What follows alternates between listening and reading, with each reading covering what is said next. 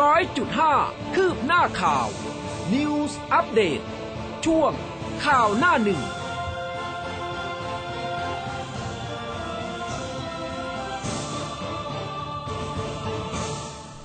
อรุณสวัสดิ์คุณผู้ฟังค่ะ ต้อนรับเข้าสู่เช้าวันจันทร์นะคะ 16 สิงหาคม 2564 นะคะ คุณผู้ฟังกำลังอยู่ในช่วงของข่าวหน้าหนึ่งทางคลื่นข่าว m c o t News FM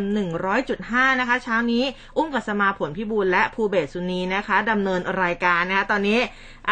คุณผู้ฟังนะหลาย ๆ ท่านก็เริ่มที่จะทักทายกันเข้ามาแล้วทาง Line Official นะคะ คุณอัตพลนะคะ สวัสดีครับคุณอุ้มนะขอบพระคุณมากๆเลย ทักทายกันมาอ่าในทุกๆวันเลยนะคะ มีคุณจำรูนนะมีพี่ติ๋วมีคุณหน่อย คุณสุวิทย์นะคะ ขอบคุณมากๆค่ะ ตอนนี้ Facebook ของเราใช้งานได้แล้วนะคะ ก็สามารถที่จะทักทายกันมาได้ฝากกดไลค์กดแชร์กันไปเยอะๆด้วยสำหรับเช้าวันจันทร์แบบนี้นะคะ แล้วก็คุณผู้ฟังสามารถที่จะรับฟังรายการของเราผ่านทางหน้าเว็บไซต์ก็ได้เหมือนกัน news 1005 m c o t net นั่นเองนะคะ ก็เรียกได้ว่าโอ้ภาพ ชัดแจ๋วใส่กิ้งเลยนะคะ เดี๋ยวน้องผู้เบสนะคะจะเข้ามาดำเนินรายการอีกทีนึงนะคะ ตอนนี้ดูตรวจดูในเรื่องของสัญญาณเสียงนะของทาง Facebook Live นะคะ คุณผู้ฟังได้ยินสัญญาณชัดเจนดีหรือเปล่านะคะ ติดขาดตรงไหนไหมบอกกล่าวเรามาได้นะคะ ทาง Facebook Live แล้วก็ ทาง Line Official ด้วยนะคะ Facebook ค่ะ มีคุณเสกทักทายมา คุณกนกวันนะคะ คุณเบิร์ตประสานโคสานี่มาทุกวันเลย ขอบพระคุณมาก ๆ เลยนะ เรียกได้ว่าเป็นแฟนตัวยงของเราเลยนะคะ แล้วก็เชื่อว่าอีกหลาย ๆ ท่านนะคะ ก็เดี๋ยวทยอยกันมานะคะ สวัสดีค่ะคุณผู้เบศครับ สวัสดีครับ คุณกัสมาครับ แล้วก็สวัสดีคุณผู้ฟังทุกท่านด้วยนะครับ ค่ะ ก็อย่างที่บอกไปนะคะ เรื่องของสัญญาณนะชัดเจนไม่ชัดเจนบอกกล่าวกันมาได้นะคะ มากันที่หน้าหนึ่งของทางหนังสือพิมพ์ Daily News ค่ะ Daily News พาดหัวใหญ่ไว้บอกว่าไฮโซลูกนัดตาบอด ม็อบลั่นต้องมีคนรับผิดชอบ คาปาร์คพรึบลุกฮือไล่นายกหลายจุด นัทวุฒิโดดอย่าศึกสมรภูมิเดือดดินแดง ม็อบลั่นต้องมีคนรับผิดชอบ เผยไฮโซลูกนัดตาขวาบอดทายาทมหาเศรษฐีหมื่นล้าน เจอยิงแก๊สน้ำตาเข้าหน้า เหตุชุมนุม 13 สิงหาคม กระทบกระเทือนอย่างหนัก เร่งประสานหมอเฉพาะทางช่วยเหลือด่วนคาปาร์ครืบไล่นายกหลายจุด เต้นนัทวุฒิโดดยาศึกสมรภูมิดินแดงม็อบปะทะตำรวจแก๊สน้ำตาประทัดยักษ์ก้อนหินปลิวว่อนค่ะ ครับ พูดถึงเรื่องม็อบนะครับ แนวหน้าก็พาดหัวเอาไว้นะครับ บอกว่าม็อบเผาป้อมตำรวจวอดอีก แยกดินแดงเดือด ลุยยิงแก๊สน้ำตาสกัดป่วน คาม็อบมาตามนัดครับ บีบแตรลั่น ย้ำจุดยืนขับไล่รัฐบาลประยุทธ์แรมโบ้แจ้งดำเนินคดีนัทวุฒิทะลุฟ้าอาชีวะ คาม็อบมาตามนัดนะครับตระเวนกรุงชูสามนิ้ว ย้ำจุดยืนไล่รัฐบาลบิ๊กตู่ปบตรก็นั่งหัวโต๊ะติดตามสถานการณ์กันอย่างใกล้ชิดยึดกติการักษาความสงบนะครับ ใกล้ๆกันนั้นมีภาพเหตุการณ์นะครับของ กลุ่มม็อบ 15 สิงหาเนี่ยทำการจุดไฟเผาป้อมตำรวจ บริเวณแยกสามเหลี่ยมดินแดงอีกครั้ง ขณะที่เจ้าหน้าที่ตำรวจชุดควบคุมฝูงชนก็มีการใช้แก๊สน้ำตา และก็ยิงฉีดสกัดนะครับทำให้มีการประทะกันอย่างต่อเนื่อง ที่บริเวณสามแยกแยกสามเหลี่ยมดินแดงกรุงเทพครับ ค่ะร้องปปชเร่งสอบชุดตรวจ ATK คาดโดนลดสเปคนะคะ พ่อเมืองสมุทรสาครขอลาออกค่ะ ครับผมเล็งขยายล็อกดาวน์ถึงสิ้นเดือนสิงหาคม สบคนัดประชุมใหญ่หลังยอดติดโควิดพุ่งต่อเนื่อง จ่อคลายล็อก 4 กิจการในห้าง สาธารณสุขระดมฉีดวัคซีน กลุ่มเสี่ยง ตั้งเป้านะครับ 1.9 แสนคนต่อวัน ป่วยใหม่ 21,882 คนตาย 209 ศพนะครับ แล้วก็มีภาพของเจ้าหน้าที่ตรวจเชิงรุกแบบ ATK ในกลุ่มพนักงานโรงงานอาหารทะเลแช่แข็ง ในพื้นที่อำเภอแกลงจังหวัดระยองนะครับ ซึ่งได้ดำเนินตามมาตรการ Bubble and Seal เต็มรูปแบบ หลังจากพบผู้ติดเชื้อโควิด -19 ในกลุ่มพนักงานของโรงงานครับ โอนม33 แล้ว 13 จังหวัด 6,500 ล้านค่ะ เตรียมจ่ายอีก 16 จังหวัดสั่งเร่งเยียวยาให้ครบนะคะ สมุทรสาครพุ่งแรงวันเดียวติดเชื้อโควิด 1,851 ราย ชนบุรีป่วย 1,457 คนตาย 6 โคราชติดอีก 553 ดับเพิ่มอีก 5 ครับใช้แท่นปั๊มยาบ้าผลิตฟ้าทลายโจรไอเดียรัฐมนตรีว่าการกระทรวงยุติธรรม ได้ชั่วโมงละ 20,000 เม็ดค่ะ ตำรวจลุยจับแก๊งขนยานรกยึดไอซ์1,000 กิโลกรัมนะครับ ซุก 10 ล้อ อายัดทรัพย์สิน 8 ล้านบาท ตำรวจก็จับมือกับทหารหน่วยงานที่เกี่ยวข้องทลายเครือข่ายแก๊งลักลอบขนไอซ์จับกลุ่มผู้ต้องหา 5 คนนะครับ ยึดของกลางไอซ์นับพันกิโลกรัม มูลค่ากว่า 1,000 ล้านบาท เร่งสอบสวนขยายผลครับ มีเรื่องของวงการบันเทิงนะคะ เหลือแค่เพื่อนเพชรจ้านิวเคลียร์ปิดฉากรับเป็นทางการยันไม่มีมือที่สามแทรกค่ะ ครับโควิดถล่มเวียดนามวันเดียว 9.7 พันราย ออสเตรเลียคุมเข้ม แหกกฎปรับ 1.2 แสนนะครับ เวียดนามก็ติด โควิดทุกสถิติวันเดียวพุ่งขึ้นมาถึง 9,716 ราย แล้วก็มีการสั่งห้ามรวมตัวกันเกิน 2 คนนะครับอืมปิดระบบขนส่งสาธารณะ เร่งฉีดวัคซีนรักษาชีวิตประชาชน ด้านรัฐนิวเซาท์เวลส์ออสเตรเลียก็อ่วม ติดเชื้อโควิดวันเดียว 466 คนนะครับ แล้วก็มีการตั้งค่าปรับนะครับ ถ้าใครแหกกฎเนี่ยปรับ แสนสองหมื่นบาทครับ อ่านะคะ ก็เป็นหน้าหนึ่งของทางทั้งแนวหน้าแล้วก็ Daily News นะคะ มีคุณผู้ฟังบอกว่าจากจังหวัดตรังฟังชัดเจนดีมากครับนะ ขอบพระคุณมาก ๆ เลยนะคะครับผมาเริ่มกันที่เรื่องของโควิด -19 ค่ะ เมื่อวานนี้สบคแถลงสถานการณ์โควิด -19 ประจำวันนะคะ พบผู้ป่วยรายใหม่ 21,882 ราย แบ่งเป็นผู้ป่วยในประเทศ 21,631 รายค่ะ ผู้ป่วยรายใหม่ตรวจพบระบบเฝ้าระวังและบริการ 18,499 ราย จากการค้นหาเชิงรุกในชุมชนนะคะ 31,032 ราย จากเรือนจำ 245 ราย และผู้ที่เดินทางมาจากต่างประเทศ เข้าสถานที่กักกันที่รัฐจัดให้ 6 รายค่ะทำให้มียอดผู้ป่วยยืนยันสะสมตอนนี้ 97,157 ราย รักษาหายป่วยเเพิ่มเนี่ยนะคะ21,106 ราย รวมรักษาหายป่วยเพิ่มตอนนี้ 688,662 รายค่ะ ผู้ป่วยรักษาอยู่ตอนนี้ 219,43 ราย แล้วก็มีผู้ป่วยโควิดที่มีอาการหนัก 5,615 รายใส่เครื่องช่วยหายใจ 1,172 รายนะคะ สบคบอกค่ะ บอกว่า 10 จังหวัดนะที่พบผู้ติดเชื้อโควิด -19 รายใหม่เรียกได้ว่าเป็นคลัสเตอร์ใหม่โผล่อีก 5 จังหวัดเนี่ย พบว่ากรุงเทพมหานครค่ะมี 4,215 ราย สมุทรสาคร 1,851 ราย สมุทรปราการ 1,523 รายชนบุรี 1,457 ราย นนทบุรี 642 ราย สระบุรี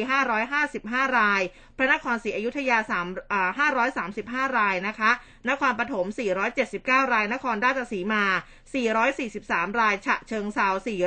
433 รายค่ะ ส่วนจังหวัดที่พบคลัสเตอร์ใหม่ก็จะมีอำเภอเมืองสมุทรสาคร ที่โรงงานเหล็กคลัสเตอร์ใหม่ 20 ราย บริษัทอาหารสัตว์คลัสเตอร์ใหม่ 15 ราย บริษัทอาหารทะเลคลัสเตอร์ใหม่ 17 ราย บริษัทระบบไฟฟ้าคลัสเตอร์ใหม่ 19 รายอำเภอกระทุ่มแบนกันบ้างนะคะ โรงงานผลิตภัณฑ์อาหารคลัสเตอร์ใหม่ 32 ราย นนทบุรีอำเภอเมืองค่ะ แคมป์ก่อสร้างคลัสเตอร์ใหม่ 26 ราย พระนครศรีอยุธยา อำเภออุทัย บริษัทแม่พิมพ์โลหะ มีคลัสเตอร์ใหม่ 19 รายนะคะ อำเภอเมืองอุทัย บริษัทชิ้นส่วนอิเล็กทรอนิกส์คลัสเตอร์ใหม่ 22 ราย ราชบุรีบ้านโป่ง โรงงานไก่นะคลัสเตอร์ใหม่ 17 รายค่ะ แล้วก็ที่ปราจีนบุรี อำเภอกบินทร์บุรี โรงงานเหล็กคลัสเตอร์ใหม่ 16 รายค่ะ ครับผม ส่วนทางด้านของนายแพทย์เฉวตสรร นามวาทนะครับ อ่า ก็ออกมาพูดถึงเรื่องของสถานการณ์โควิด -19 นะครับเกี่ยวกับการติดเชื้อโควิด -19 ในประเทศ ก็ตามที่ตัวเลขที่รายงานไปคือ 21,882 ราย ตั้งแต่มีการระบาดปี 63 เนี่ยก็ใกล้จะเกือบถึงละถึงล้านแล้วนะอืมคือ 97,157 ราย แล้วก็นับว่าเป็นอีกหนึ่งวันที่มีการติดเชื้อเกิน 20,000 อีกครั้งนะครับ ระดับการหายป่วยก็ใกล้เคียงกัน แต่อย่างไรก็ตามหลาย ๆ ประเทศเนี่ยเขาดูจากจุดสำคัญนอกจากตัวเลขติดเชื้อใหม่ก็คือ ผู้ป่วยอาการหนัก โดยเฉพาะประเทศตะวันตกนะครับ ติดเชื้อจำนวนมาก แต่ว่าผู้ป่วยเนี่ยผู้ที่ป่วยจนเข้ารับการรักษาที่โรงพยาบาลแล้วก็เสียชีวิตเนี่ยจะเป็นตัวแนวโน้มสำคัญที่จะเป็นจุดบอกนะครับ ซึ่งประเทศไทยเองก็มียอดผู้ติดเชื้อปอดอักเสบเนี่ย5,615 ราย ใส่ท่อช่วยหายใจ 1,172 ราย ในจำนวนนี้อยู่ในกรุงเทพ 362 ราย ส่วนผู้เสียชีวิตใหม่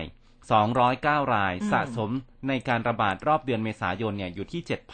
7,458 รายนะครับ คิดเป็น 0.85%ก็ถือว่าเป็นตัวเลขที่ต่ำกว่า 1%เมื่อเป็นค่าเฉลี่ยเทียบกับทั่วโลกนะครับ ส่วนในกรุงเทพมหานครเนี่ยก็มียอดผู้เสียชีวิตอยู่ที่ 209 รายอ่าเอ่อ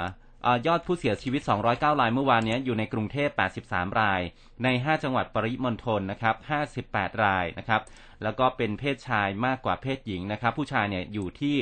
117 ราย ผู้หญิง 92 ราย ค่าเฉลี่ยอายุก็อยู่ที่ประมาณ 68 ปี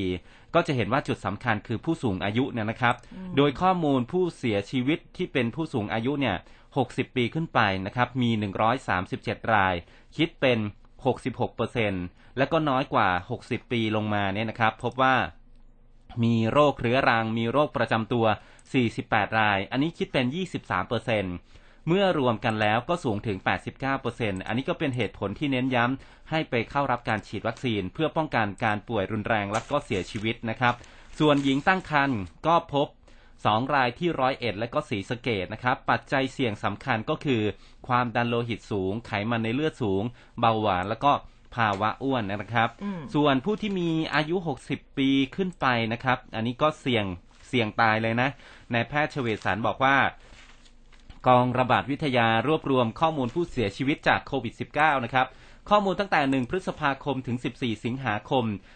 6,758 ราย พบเป็นกลุ่มอายุ 60ถึง69 ปีขึ้นไป 24%อายุ 70 ปีขึ้นไปนะครับ 42%รวมการสูงสุด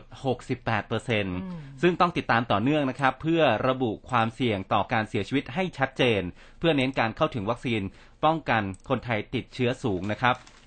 ส่วนแผนการฉีดวัคซีนเนี่ย ตอนนี้ก็ฉีดวัคซีนไปแล้ว 23 ล้านโดสนะครับอ่านายแพทย์เฉวศสารบอกว่าอ่า การฉีดวัคซีนเนี่ยข้อมูลถึงวันที่ 14 สิงหาคมนะครับ ก็เพิ่มขึ้นมาเป็น 284,378 โดส ตั้งแต่วันที่ 28 กุมภาพันธ์ถึง 14 สิงหาคม สะสมก็เป็นกว่า 23 ล้านโดสนะครับ คิดเป็น 24.8%ส่วนที่ได้รับครบ 2 เข็มนะครับ ก็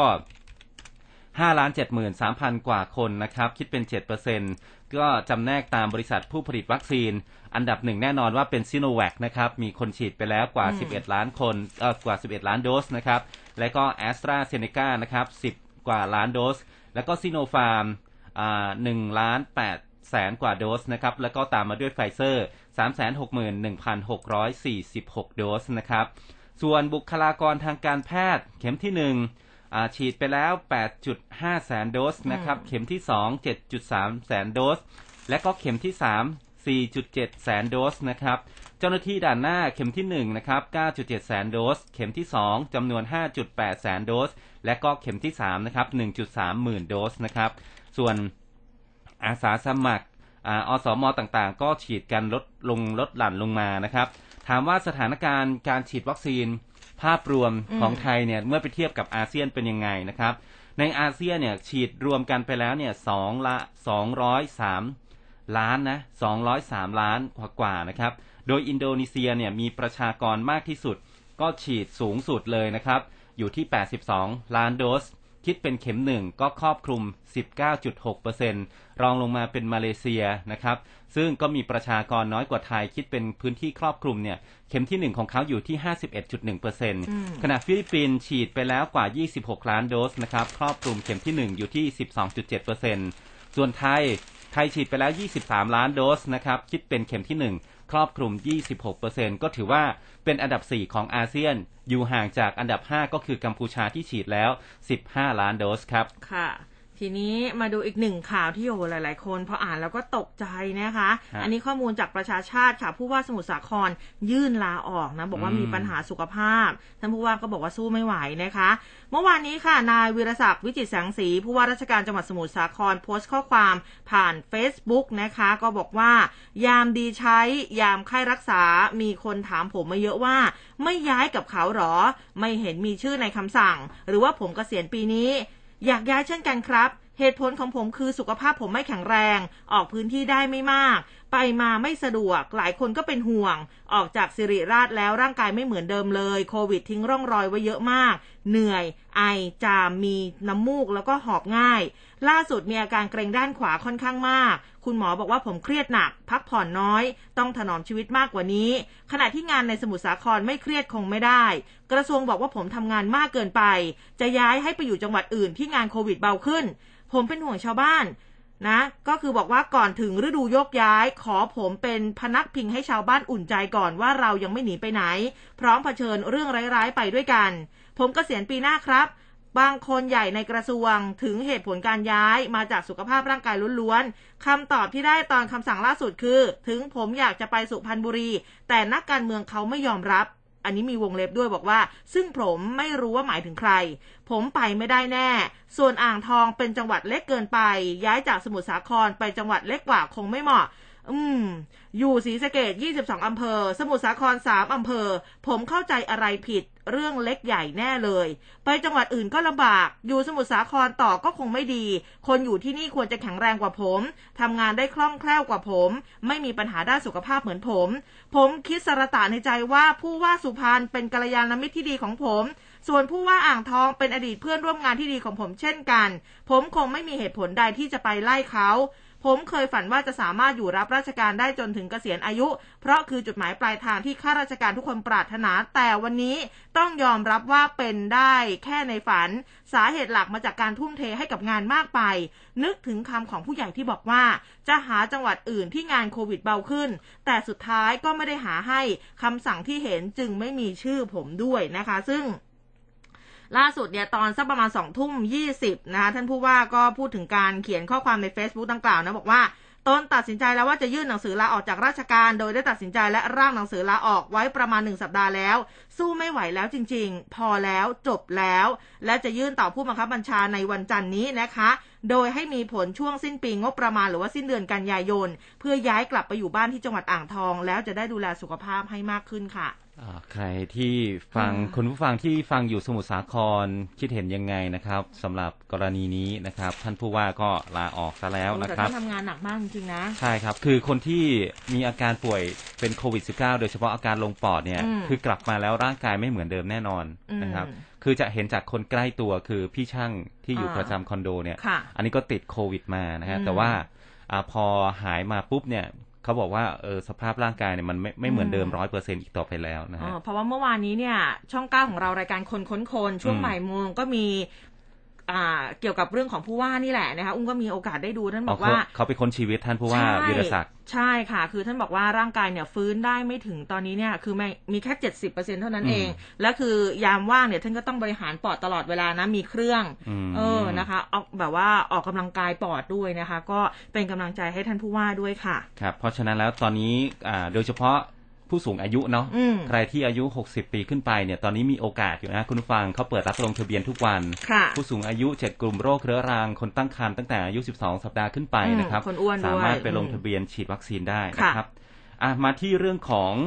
อาสถานการณ์การติดเชื้ออีกนะครับ คุณผู้ค่ะฟังนายแพทย์เกียรติภูมิวงศ์รจิตปลัดกระทรวงสาธารณสุขนะครับ ก็ให้สัมภาษณ์ว่าขณะนี้ สาธารณสุขเนี่ยมีระบบฐานข้อมูลติดตามเชื้อโควิด -19 ในทุกเรื่อง ทั้งยารักษาเวชภัณฑ์จำนวนเตียงรวมทั้งการกระจายและก็การฉีดวัคซีน อัตราการป่วยการเสียชีวิต การรองรับคาดการณ์แนวโน้มระยะ 14 วัน ทั้งการระบาด การใช้ทรัพยากรและก็การปรับยุทธศาสตร์อืมการบริหารจัดการสถานการณ์โควิด -19 ตลอดเวลานะครับ ก็จะใช้ยุทธศาสตร์ที่เน้นลดอัตราการเสียชีวิตและก็การป่วยหนัก มีการประเมินติดตามยุทธศาสตร์บริหารจัดการ การระบาดนะครับ จากข้อมูลวันที่ 6 ถึง 12 สิงหาคมนะครับ หรือว่าสัปดาห์ที่ 34 ของปีนี้นะฮะพบการติดเชื้อทั้ง 77 จังหวัดเฉลี่ยแล้วเนี่ย 20,000 รายต่อวันจำนวนผู้ติดเชื้อกระจายจากกรุงเทพปริมณฑลไปภูมิภาค มากสุดก็คือภาคตะวันออกเฉียงเหนือ แล้วก็ตรงนี้เนี่ยมีผู้ป่วยอาการหนัก 5,507 ราย ส่วนใหญ่ก็อยู่ในภาคกลางนะครับ และก็ไม่พบผู้ป่วยอาการหนัก 3 จังหวัดคือกระบี่พัทลุงและก็ลำปางนะครับแล้วก็บอกว่าภาพรวมสัปดาห์ที่ 34นะครับ มี อัตราการป่วยตายของไทยเนี่ยอยู่ที่อัตราร้อยละ 0.9 คิดเป็นร้อยห้าคนต่อประชากรล้านคน ในขณะที่ค่าเฉลี่ยทั่วโลกนะครับ เขาจะอยู่ที่ 559 ต่อประชากรล้านคนอืมอัตราการเสียชีวิตต่อแสนประชากรก็พบว่ากระจุกตัวอยู่ในภาคกลาง โดยจังหวัดที่อัตราการเสียชีวิตมากกว่า 5 ต่อแสนประชากร มีจังหวัดไหนบ้างก็มีสมุทรสาครอยู่ที่ 13 ต่อแสนประชากรอืมกรุงเทพเนี่ยอยู่ที่ 10 ต่อแสนประชากร สมุทรสาสมุทรปราการนะครับ 6 ต่อแสนประชากร แล้วก็ตาก 5.7 ต่อแสนประชากร และก็นครปฐมนะครับ 5 ต่อแสนประชากร ส่วนเสียชีวิต 3 ถึง 5 ต่อแสนประชากรนั้นมี 6 จังหวัดนะครับ ก็คืออปัตตานี ปทุมธานี ระยองอขออภัยครับ ระนองนะครับ ปราจีนบุรี ตราดและก็นครนายกนะครับ อันนี้ก็เป็นจังหวัดที่มีอัตราการป่วยแล้วก็เสียชีวิตนะครับอาจากการติดตามการประชุมการทำงานของสาธารณาสุขนะครับ ก็เลยมีการตั้งเป้าหมายเอาไว้นะ ว่าจะลดอัตราการป่วยตายต้องไม่เกินร้อยละหนึ่งก็ได้กำชับให้ผู้ตรวจราชการเขตสุขภาพติดตามอย่างใกล้ชิดนะครับ นอกจากนี้บอกว่าจะเร่งฉีดวัคซีนให้กับกลุ่มผู้สูงอายุ7 และก็กลุ่ม 7 โรคเรื้อรัง หญิงตั้งครรภ์รวมถึงกลุ่มเสี่ยงในพื้นที่ระบาดให้ครอบคลุมตามเป้าหมายในพื้นที่ 30 วัน หรือว่าอย่างน้อยๆเนี่ยต้องฉีดให้ได้หนึ่งแสนเก้าหมื่นคนต่อวัน โดยฉีดเข็มที่หนึ่งใน 29 จังหวัดควบคุมสูงสุดนะครับ แล้วก็เข้มงวดเนี่ยให้ได้ร้อยละ 70 ขณะนี้มีเพียงกรุงเทพนะ ที่ฉีดกลุ่ม 60 ปีขึ้นไปได้ร้อยละ 90 แล้วนะฮะ แล้วก็บางจังหวัดอย่างเช่นลบบุรี กาญจนบุรี นครศรีธรรมราช อันนี้ฉีดได้ต่ำกว่าร้อยละ 20 นะครับ ส่วนจังหวัดอื่น ๆ ที่เหลือต้องฉีดให้ครอบคลุมร้อยละ 50 และก็ให้เฝ้าระวังการระบาดในโรงงาน ตลาดและก็ชุมชนเข้มงวดมาตรการ Bubble and Seal นะครับ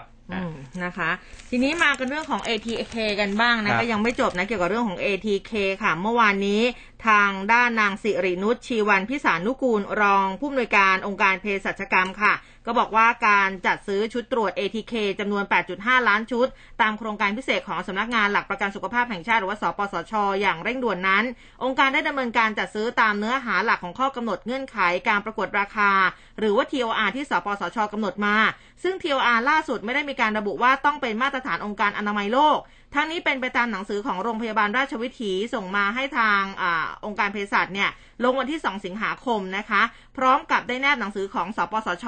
ลงวันที่ 1 สิงหาคม ซึ่งแนบ POR ที่ลงนามโดยประธานคณะทำงานกำหนดอัตราค่าใช้จ่าย เพื่อบริการสาธารณสุขในระบบหลักประกันสุขภาพแห่งชาติมาด้วย ทีนี้ท่านรองผออค่ะบอกอีกค่ะบอกว่าการจัดซื้อ ATK ครั้งนี้ ถ้าหากสปสช และโรงพยาบาลราชวิถี พิจารณาเห็นว่ามีผู้ขายเพียงรายเดียวที่มีคุณสมบัติถูกต้อง ตามที่ต้องการทั้ง 2 หน่วยงานสามารถระบุยี่ห้อ และหรือบริษัท พร้อมเหตุผลความจำเป็นที่ชัดเจนในการที่ต้องระบุยี่ห้อมาให้แก่องค์การ เพื่อจัดซื้อโดยวิธีเฉพาะเจาะจงได้ แต่การจัดซื้อครั้งนี้ทั้งสองหน่วยงานไม่ได้ระบุมาให้องค์การ จึงดำเนินการจัดซื้อตามข้อบังคับองค์การเภสัชกรรม ว่าด้วยการพัสดุเพื่อการผลิตและจำหน่าย พศ 2561 โดยวิธีคัดเลือก เนื่องจากมีผู้ขายหลายราย ซึ่งสามารถดำเนินการภายในระยะเวลาระยะเวลาเร่งด่วนได้เช่นกัน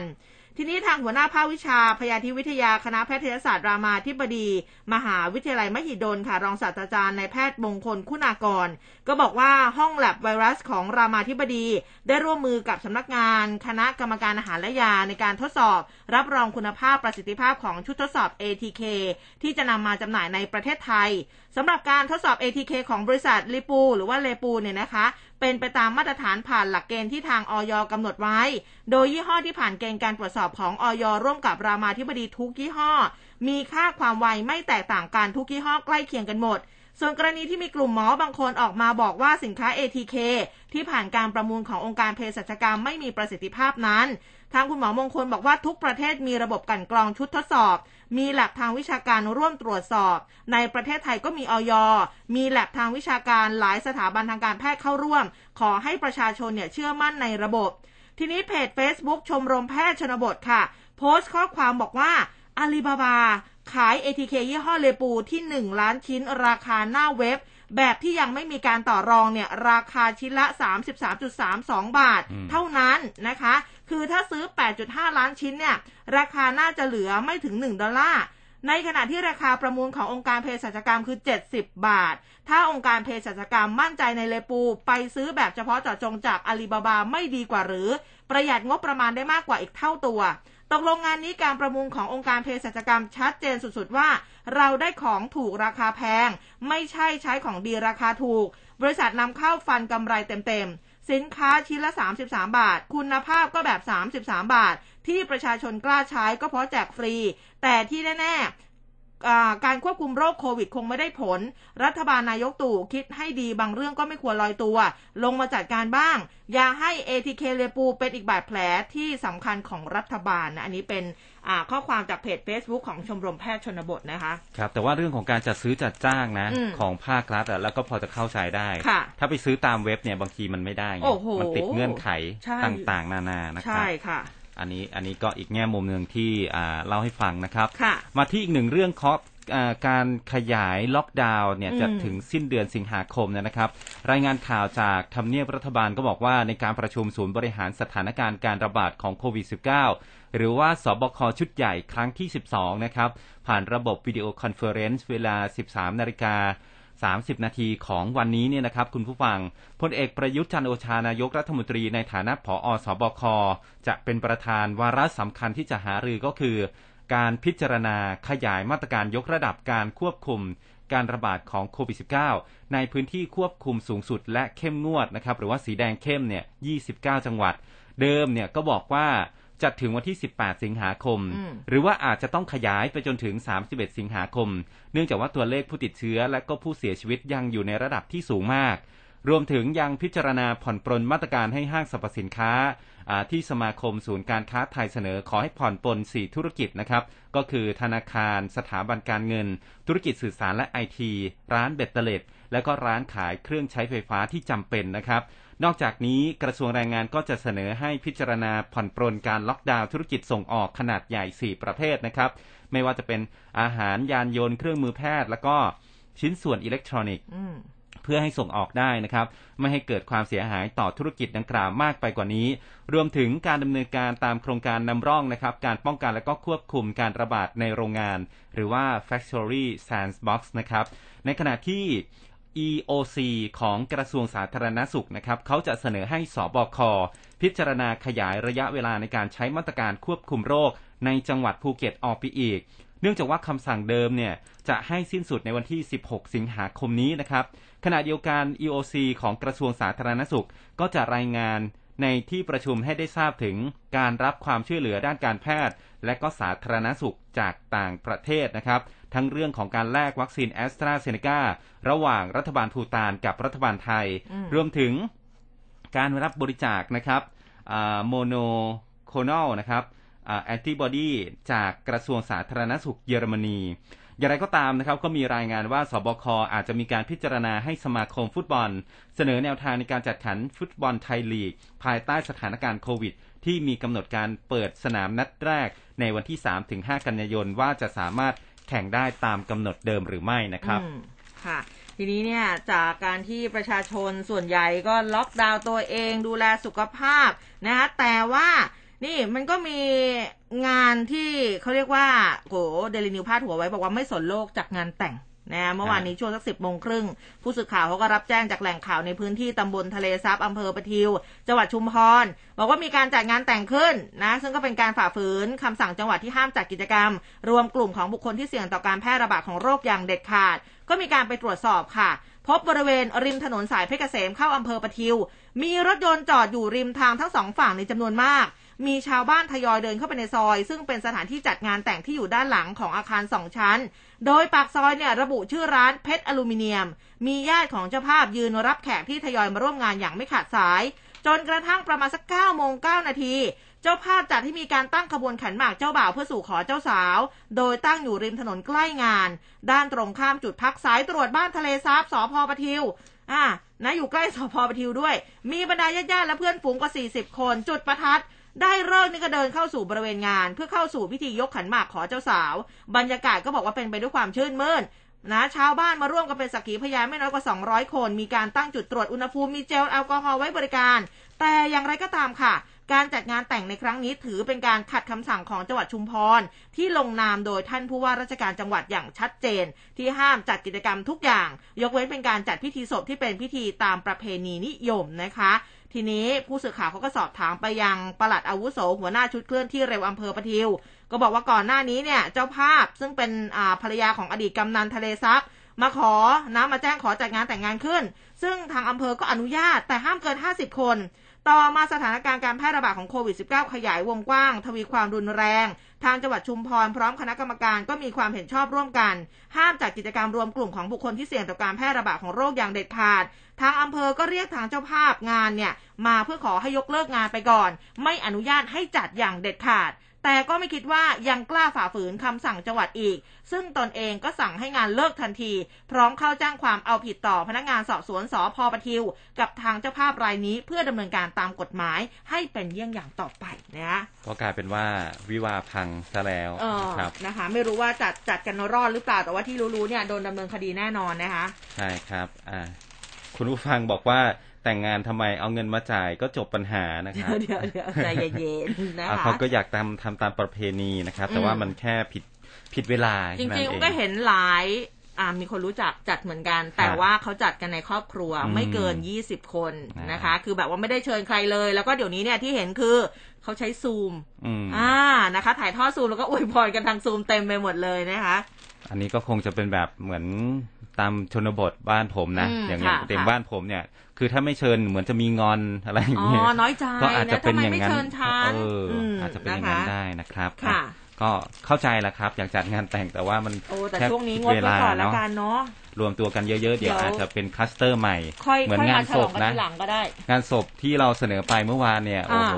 อันนั้นคือคลัสเตอร์ใหม่ อันนี้งานแต่งนะครับก็ขอให้ทุกคนยังไงโชคดีนะอืมไม่มีการติดเชื้อเกิดขึ้ยันงไงมาก็นะครับเพลาๆกันนิดนึงแล้วกันเนาะในช่วงนี้นะคะ ครับผมมาที่อาข่าวดีอ่าขั้นกลางกันนิดหนึ่งนะครับค่ะกทม ตอนนี้ก็เร่งติดตั้งลิฟต์ผู้สูงอายุผู้พิการนะครับอืมค่ะอันนี้สำคัญ24 สถานีรถไฟฟ้า BTS ค่ะอ่า ตุลาคมนี้ก็จะได้ใช้กันแล้วนะครับ นายประภาสเหลืองสิรินภานะครับ ผู้อำนวยการสำนักงานจราจรขนส่ง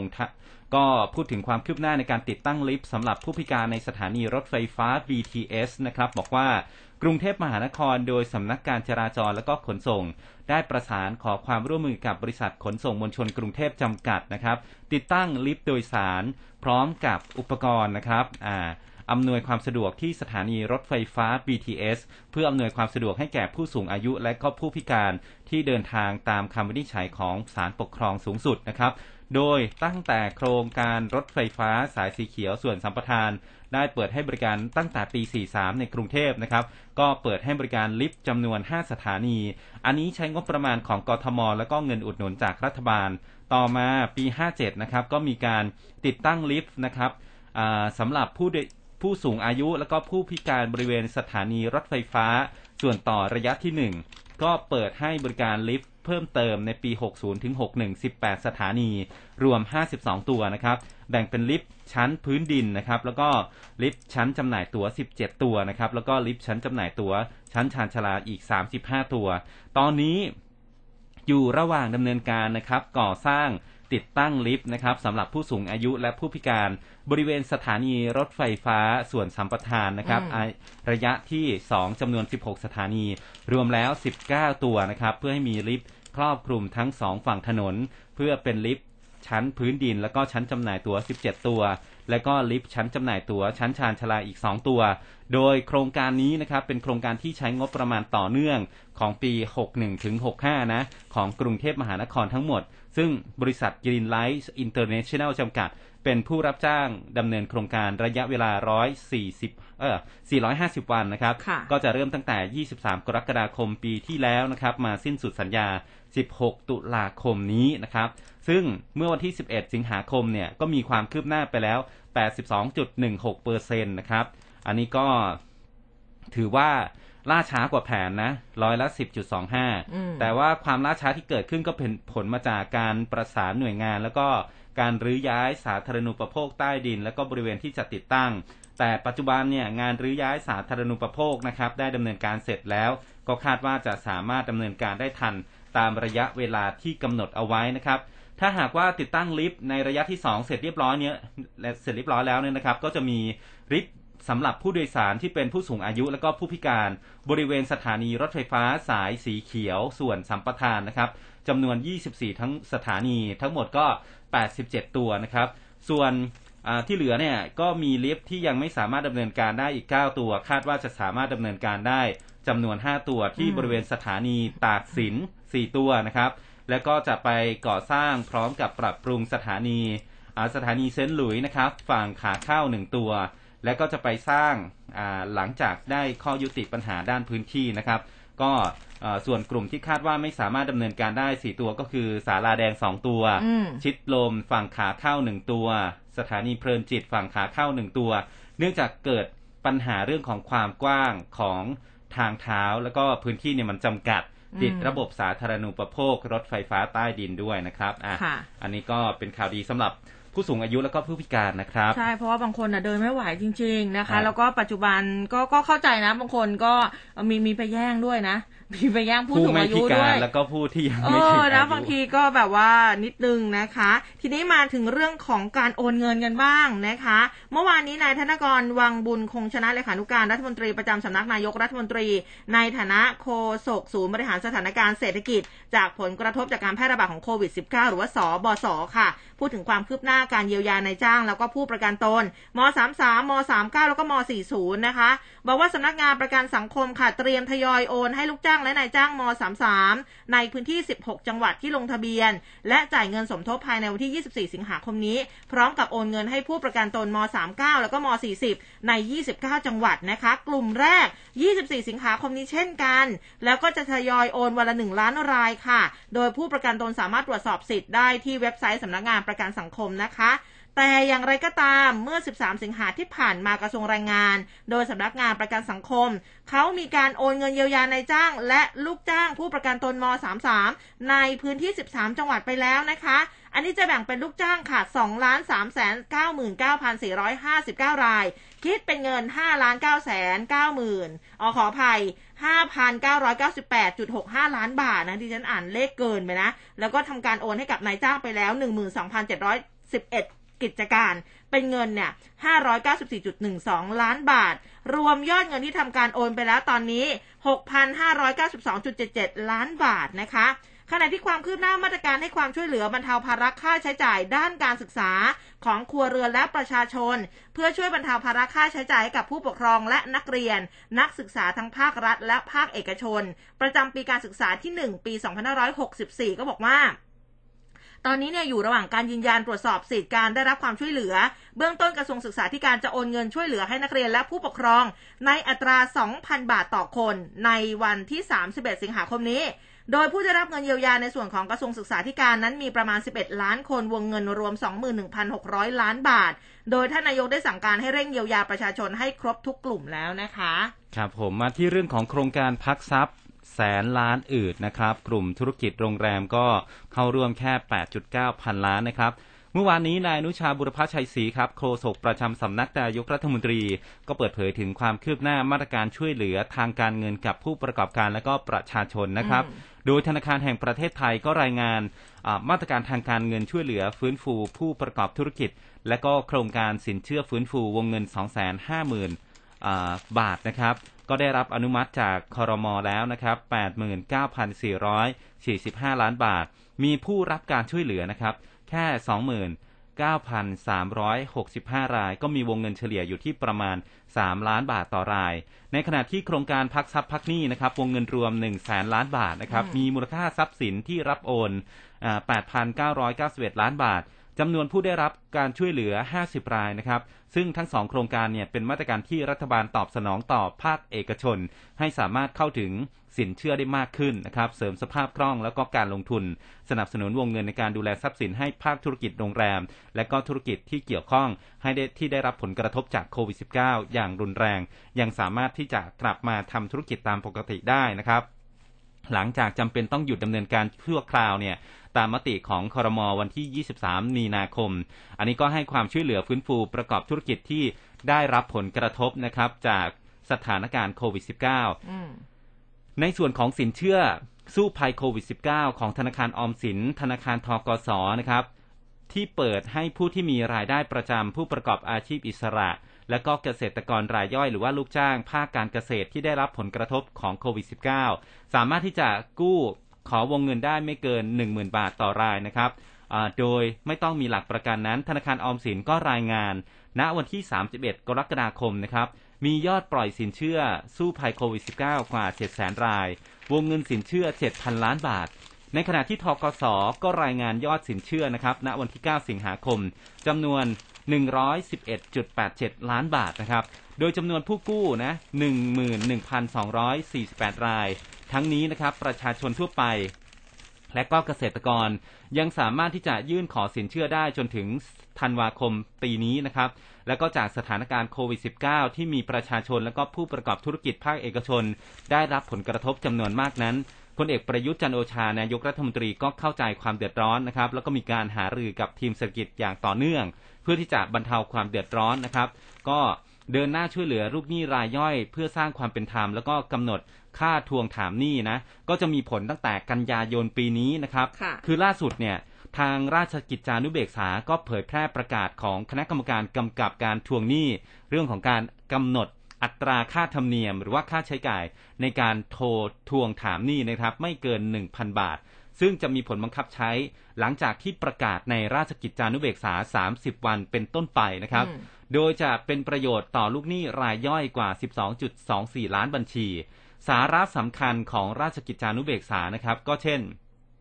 อัตราค่าทวงถามหนี้กรณีทั่วไปเนี่ยรวมจำนำทะเบียนให้คิดค่าทวงถามหนี้ได้ไม่เกิน 50 บาทต่อรอบของการทวงถามหนี้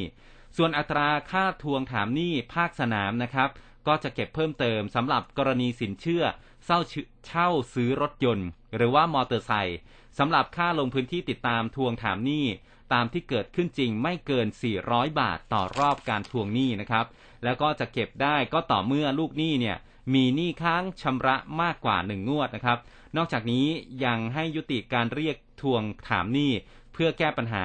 การเก็บค่าถามหนี้ทวงหนี้หลายสิบงวดแบบไม่มีข้อจำกัดนะครับ ส่วนการกำหนดค่างวดที่ต่ำกว่า 1,000 บาทนะครับ ไม่มีการเก็บค่าทวงถามหนี้ เพื่อคุ้มครองประชาชนรายย่อยที่จ่ายค่างวดเป็นจำนวนน้อยๆไม่ให้ต้องจ่ายค่าทวงถามหนี้ที่แพงเกินไปนะครับ ค่ะอ่าทีนี้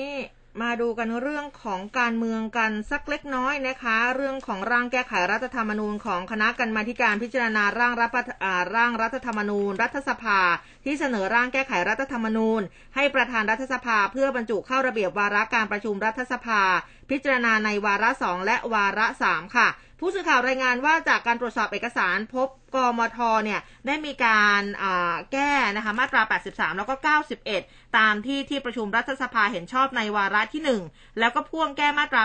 85 86 แล้วก็ 92 เกี่ยวกับระบบการเลือกตั้ง โดยให้มีบัตรเลือกตั้งสสสองใบ และให้มีสสเขต 350 คน สสบัญชีรายชื่อ 150 คนคือเปลี่ยนจากเดิมที่ให้มีสสเนี่ยเขตละ 400 คน สสบัญชีรายชื่อ 150 คน แล้วก็ให้ยกเลิกมาตรา 94 รวมถึงยกเลิกวรรค3มมาตรา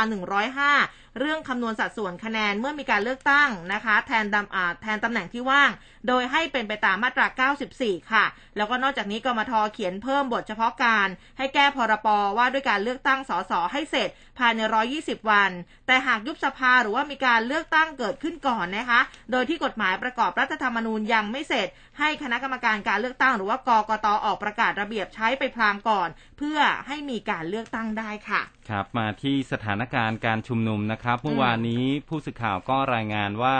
อ่าคือตั้งแต่บ่ายสามเนี่ยนะครับหัวขบวนม็อบ คาร์ม็อบเนี่ยก็ไปอยู่ที่แยกราชประสงค์อืมอันนี้ก็นำโดยนายนัทวุฒิสายเกลือแกนนำเครือข่ายคนทำงานขับไล่ประยุทธ์นะครับ ก็ได้เคลื่อนขบวนไปตามเส้นทางที่กำหนดไว้ ตั้งแต่เมื่อเกือบเวลา 15นาฬิกาของเมื่อวานนี้นะครับ บางส่วนก็ทยอยกันกลับมายังบริเวณแยกราชประสงค์ รอทำกิจกรรมในช่วงเวลา 18นาฬิกาทางด้านของนายนัทวุฒินายสมบัติบุญงามอนงหรือว่าบกรายจุด แล้วก็ในระหว่างที่อยู่บนรถยนต์ส่วนตัวเพื่อทำกิจกรรมนะครับ ก็ยังมีการ video call ผ่านไลฟ์สดนะครับ ไปยังบุคคลที่มีชื่อเสียงนะครับ ไม่ว่าจะเป็นดารานักร้องศิลปิน นักแสดงตลก นักธุรกิจนักวิชาการที่ถือว่าเป็นแนวร่วมเดียวกันในการขับไล่พลเอกประยุทธ์จันทร์โอชานายกรัฐมนตรี และบางส่วนเนี่ยก็ได้ออกมาร่วมกิจกรรมคาร์ม็อบนะครับมีการพูดคุยแลกเปลี่ยนความคิดเห็น ไม่ว่าจะเป็นสุกัญญามิเกล เพชรกรุณพลหมิวสิริลภัสนะครับ อกองตระการฟลุคเดอะสตาร์คิงก่อนบ่ายทอมโสเครือโสภณ อาจารย์นิธิเอียวศรีวงศ์เป็นต้นนะครับ ก็เนื้อหาส่วนใหญ่จะเป็นพูดคุยโจมตี หรือว่า call out รัฐบาลนะครับพลเอกประยุทธ์ในเรื่องของการบริหารจัดการปัญหาโควิด -19 เรื่องของวัคซีนรวมถึงปัญหาของอเศรษฐกิจด้วยนะครับ ส่วนทางด้าน ที่กองบัญชาการตำรวจนครบาลครับพลตำรวจเอกสุวัฒน์แจ้งยอดสุข ผู้บัญชาการตำรวจแห่งชาตินะครับ ก็รวมไปถึงพลตำรวจเอกดำรงศักดิ์กิติประพัฒน์รองผบตร ในฐานะดูแลความมั่นคงก็ร่วมประชุมกับทางด้านของพลตำรวจโทพักขพงศ์พงเปตาผอบชนนะครับแล้วก็เจ้าหน้าที่ที่เกี่ยวข้องเรื่องของแผนในการรักษาความปลอดภัย มีช่วงหนึ่งนะครับที่ผบตรบอกว่าบางครั้งเนี่ย ตำรวจก็พยายามที่จะยึดพื้นที่ ผู้ชุมนุมก็รวมตัวกันขนาดใหญ่ทำให้ภายใต้เหตุผลความจำเป็น และก็ความพอเหมาะพอสมต่อสถานการณ์ พยายามที่จะทำอย่างนั้น โดยไม่ต้องให้เกิดการประทะและก็บาดเจ็บเกิดขึ้น แต่ว่าทำได้ที่ทำได้นะครับ ไม่ให้เกิดอันตราย อย่างไรก็ตามการรักษาความสงบเรียบร้อยเนี่ยตำรวจก็นึกถึงความปลอดภัย ความสำคัญนะครับ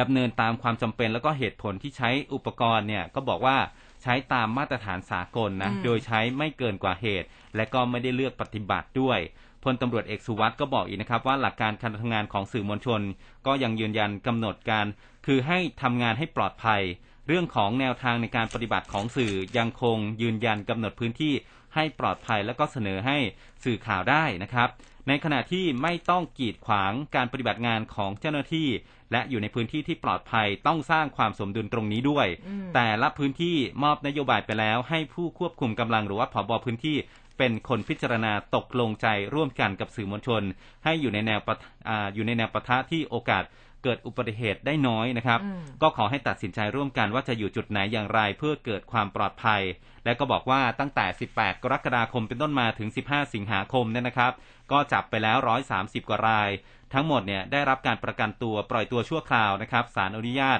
อ่ามีไม่มากนะครับที่ถูกควบคุมดำเนินคดี ซึ่งผู้ที่ได้รับการปล่อยตัวชั่วคราวก็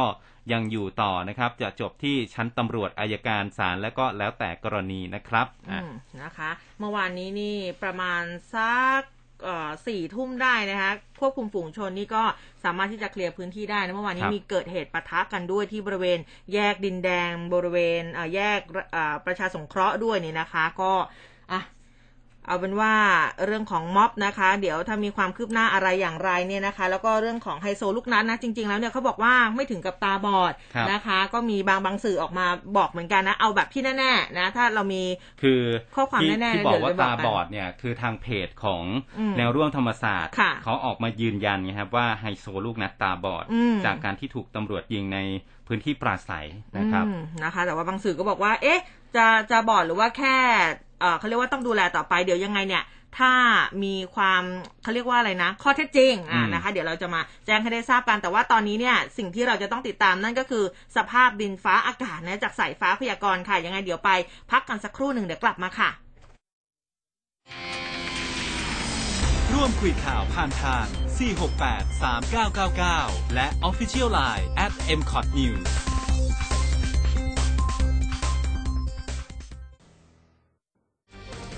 ก้าวเข้าสู่ปีที่ 28 กับคลื่นข่าวคุณภาพ ที่ได้รับความเชื่อมั่นจากผู้ฟังทุกกลุ่ม รับฟังข่าวอัปเดตทั้งในและต่างประเทศแบบเกาะติดด้วยทีมข่าวและนักจัดรายการมืออาชีพพร้อมกับบทวิเคราะห์จากวิทยากรหลากหลายสาขา ทั้งช่องทางวิทยุและแพลตฟอร์มออนไลน์ได้ทุกวันทลายทุกข้อจำกัดฟังชัดทุกเรื่อง ข่าวไวใกล้ชิดตรงใจ เป็นสปอตไลท์ให้สังคม ที่คลื่นข่าว m c o t News FM 100.5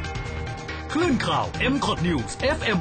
100.5ทลายทุกข้อจำกัด ฟังชัดทุกเรื่อง สวัสดีครับเพื่อนๆ แฟนคลับ และก็ผู้ติดตามรับชมรับฟังทางวิทยุอสมท100.5 และ 53 สถานีเครือข่ายทั่วประเทศ ท่านที่สนใจเกี่ยวกับเรื่อง AC โดยเฉพาะเมียนมาจะมาติดตามรับฟังผมได้ทุกๆ วันพฤหัสบดีตอนเช้า7โมง15 นาทีโดยประมาณจนถึง 7 โมงครึ่งนะครับ เรามาพบกันที่วิทยุของอสมทสวัสดีครับ ข่าวไวใกล้ชิด ตรงใจเป็นสปอตไลท์ให้สังคม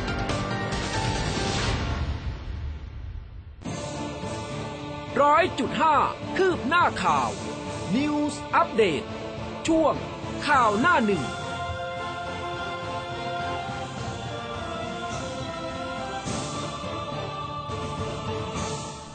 เอาละค่ะ ช่วงสุดท้ายของรายการนะไปผู้คุยกับคุณโกศินทร์เสียงวัฒนะหัวหน้าเวรพยากรณ์อากาศกรมอุตุนิยมวิทยาในช่วงสายฟ้าพยากรณ์ค่ะ สายฟ้าพยากรณ์ โดยกรมอุตุนิยมวิทยา สวัสดีสวัสดีครัค่ะบครับผมครับ สวัสดีครับ ค่ะคุณโกศินทร์คะช่วงอาทิตย์นี้เริ่มตั้งแต่วันนี้เป็นต้นไปเลยนะคะ ฝนจะเป็นอย่างไรกันบ้างคะเห็นคือจากเมื่อวานเนี่ย ฝนหนักแทบจะทุกพื้นที่เลย แล้ววันนี้อาทิตย์นี้ฝนจะเป็นอย่างไรบ้างคะครับสำหรับฝนนะครับที่เกิดขึ้นในช่วงสองถึงสามวันที่ผ่านมาเนี่ย ก็จะได้รับอิทธิพลจากลักษณะของตัวมรสุมตะวันตกเฉียงใต้ส่วนหนึ่งนะครับ กับอีกตัวแปรหนึ่งก็คือเป็นลักษณะของตัวหย่อมความกดอากาศต่ำที่ปกคลุมบริเวณทางด้านประเทศเวียดนามตอนบน ประกอบกับในระยะช่วงของเมื่อวานนี้เนี่ยมีมีลักษณะของตัวลมตะวันออกเฉียงใต้พัดนำความชื้นจากทางด้านทะเลจีนใต้และอ่าวไทยเข้ามาปกคลุมในพื้นที่ประเทศไทยด้วย ก็เลยทำให้ในหลาย ๆ พื้นที่เนี่ยมีการกระจายของฝนเนี่ย ดีต่อเนื่องมาสองถึงสามวันแล้ว โดยเฉพาะในช่วงของเมื่อวานนี้เนี่ยฝน ถ้าดูจากรายงานฝนล่าสุดเราจะเห็นว่าในพื้นที่ตั้งแต่ภาคเหนือลงมาจนถึงภาคใต้ของประเทศไทยเนี่ยมีฝนตกค่อนข้างเยอะนะครับ อยู่ในเกณฑ์ประมาณ 60-80%ของพื้นที่เลย ในพื้นที่กรุงเทพเมื่อวานนี้ก็มีฝนตก แต่ว่าปริมาณฝนอาจจะไม่ได้เยอะเป็นลักษณะของฝนเล็กน้อย ที่ตกลงมาในระหว่างวันนะครับ ปริมาณฝนเลยดูไม่ได้เยอะมากนักนะครับ แต่ว่าในในลักษณะอากาศวันนี้ตัวแปรหลัก ๆ ก็ยังเป็นตัวแปรเดิมนะครับ ยังเป็นลักษณะของตัวลมตะวันออกเฉียงใต้ที่ยังคงพัดปกคลุม ในพื้นที่อ่าวไทย แล้วก็ภาคตะวันออกกับภาคอีสานตอนล่าง กับมีมรสุมตะวันตกเฉียงใต้รวมถึงยอมความกดอากาศต่ำ ปกคลุมบริเวณประเทศเวียดนามตอนบนด้วยนะครับ แต่แนวโน้มเนี่ยฝนวันนี้ก็จะขยับมาอยู่ทางด้านตะวันตกของประเทศไทย จะเน้นบริเวณทางด้านภาคเหนือและภาคใต้ฝั่งตะวันตกนะครับ ในส่วนของภาคอื่นๆเนี่ยในระหว่างวันของวันนี้นะครับ ก็จะค่อยๆ ลดปริมาณฝนลงไปนะครับ ในพื้นที่ภาคกลาง ภาคตะวันออกเฉียงเหนือ ภาคตะวันออกแล้วก็พื้นที่กรุงเทพเอง วันนี้อากาศก็อาจจะเริ่ม อุณหภูมิสูงขึ้นมาบ้างแต่ก็ยังมีเมฆค่อนข้างเยอะในระหว่างวันอยู่นะครับ ก็อาจจะยังไม่ได้ร้อนมากนักครับแต่วันวันพรุ่งนี้อากาศน่าจะร้อนขึ้นชัดเจน แล้วก็ฝนน้อยลงชัดเจนครับอ่าโอเคนะคะเอาละค่ะสำหรับวันนี้ขอบพระคุณมากนะคะ ครับผมครับค่ะสวัสดีค่ะสวัสดีครับอะนะคะก็เดี๋ยวตั้งแต่ช่วงวันสองวันนี้แหละนะคะ ฝนก็จะน้อยลงนะคะ ก็จะได้เจอเจอกับแสงแดดกันบ้างแล้วนะคะ อ่านะครับ เอามาที่เรื่องของ ต่างประเทศกันก่อนไหม ได้ค่ะ เดี๋ยวผมพาไปที่เฮติ โอ้ เมื่อวานนี้ตอนนี้ยอดพุ่งมากเลยนะคะ ครับ เรื่องของเหตุแผ่นดินไหวนะครับ ขนาด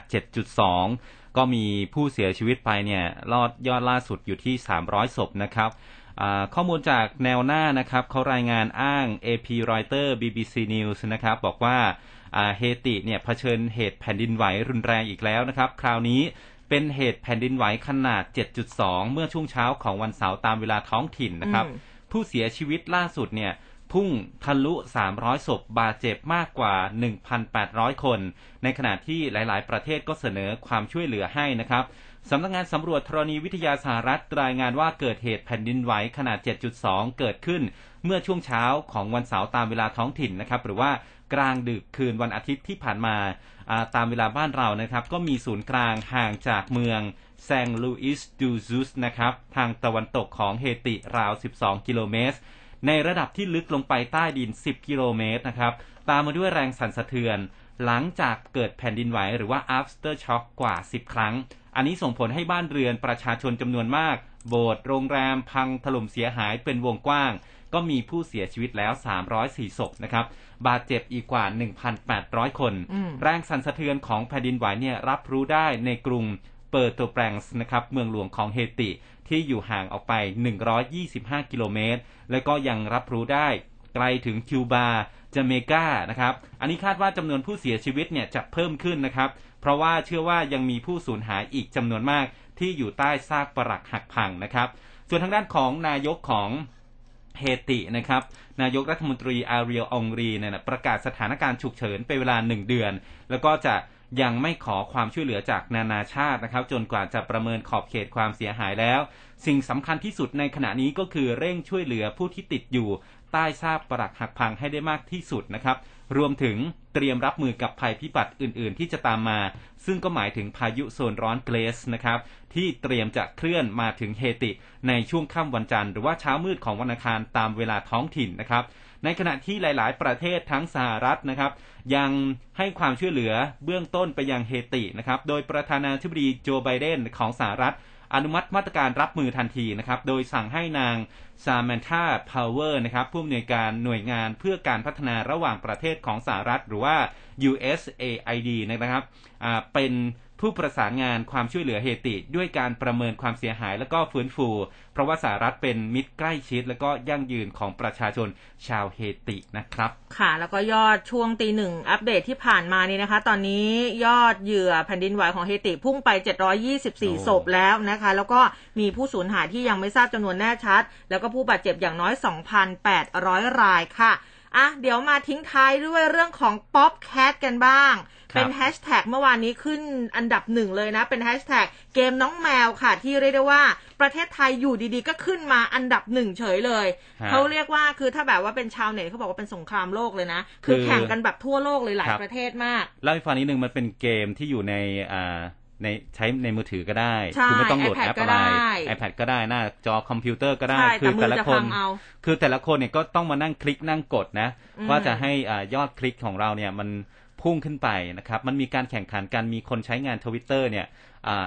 นิยมกันมาก จริง ๆ แล้วเนี่ย เกมเนี้ยมาสักพักแล้วแต่บ้านเราเพิ่งรู้จักกันเมื่อวันเสาร์แต่ปรากฏว่าครับอยู่ดีๆแซงโค้งขึ้นมาเป็นอันดับหนึ่งเฉยเลยครับนะคะ แต่ว่าเล่าให้คุณผู้ฟังฟังนิดนึงว่า Popcat เนี่ยมันมีที่มามาจากมีมตลกมีมหนึ่งอืมเป็นแมวที่มีชื่อว่า Oatmeal นะของผู้ใช้ทวิตเตอร์ท่านหนึ่งเป็นชาวอเมริกันที่เขาอัดคลิปแมวของเขาเนี่ยที่กำลังจ้องมองแมลงอยู่นอกหน้าต่าง แล้วก็แบบทำท่าทีตั้งใจจะจับแมลงให้ได้ แล้วก็เลยมีคนเอาคลิปดังกล่าวเนี่ยมาทำเป็นภาพแมวอ้าปากกว้าง เอาไปทำเป็นคลิป แล้วก็โด่งดังเป็นคลิปแมวอ้าปากหุบปากจนโด่งดังก่อนที่จะมีคนมาอ่าเอามาทำเป็นเกม Popcat ในที่สุดนะคะ ซึ่งโอ้ประเทศไทยของเราจากที่อยู่รั้งท้ายด้วยความร่วมมือของ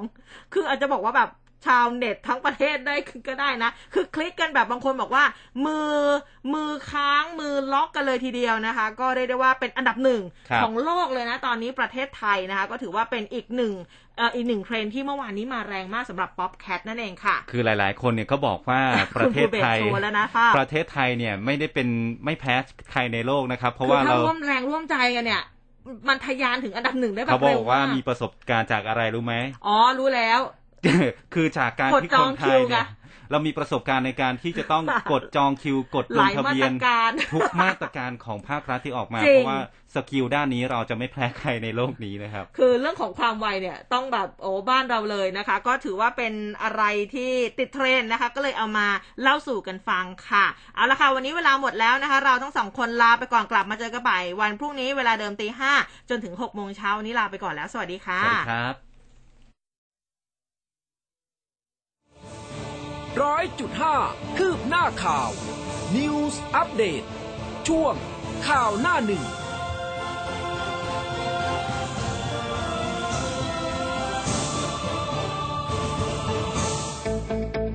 รวดเร็ว ชัดเจน แม่นยำ และเชื่อถือได้ในทุกรายละเอียดข่าวสาร กว้างไกลทุกเครือข่ายกว่า 55 สถานีทั่วประเทศไทย ฟังได้ตลอดทั้งวัน 24 ชั่วโมง คลื่นข่าววิทยุ FM 100.5 สนใจติดต่อโฆษณาโทร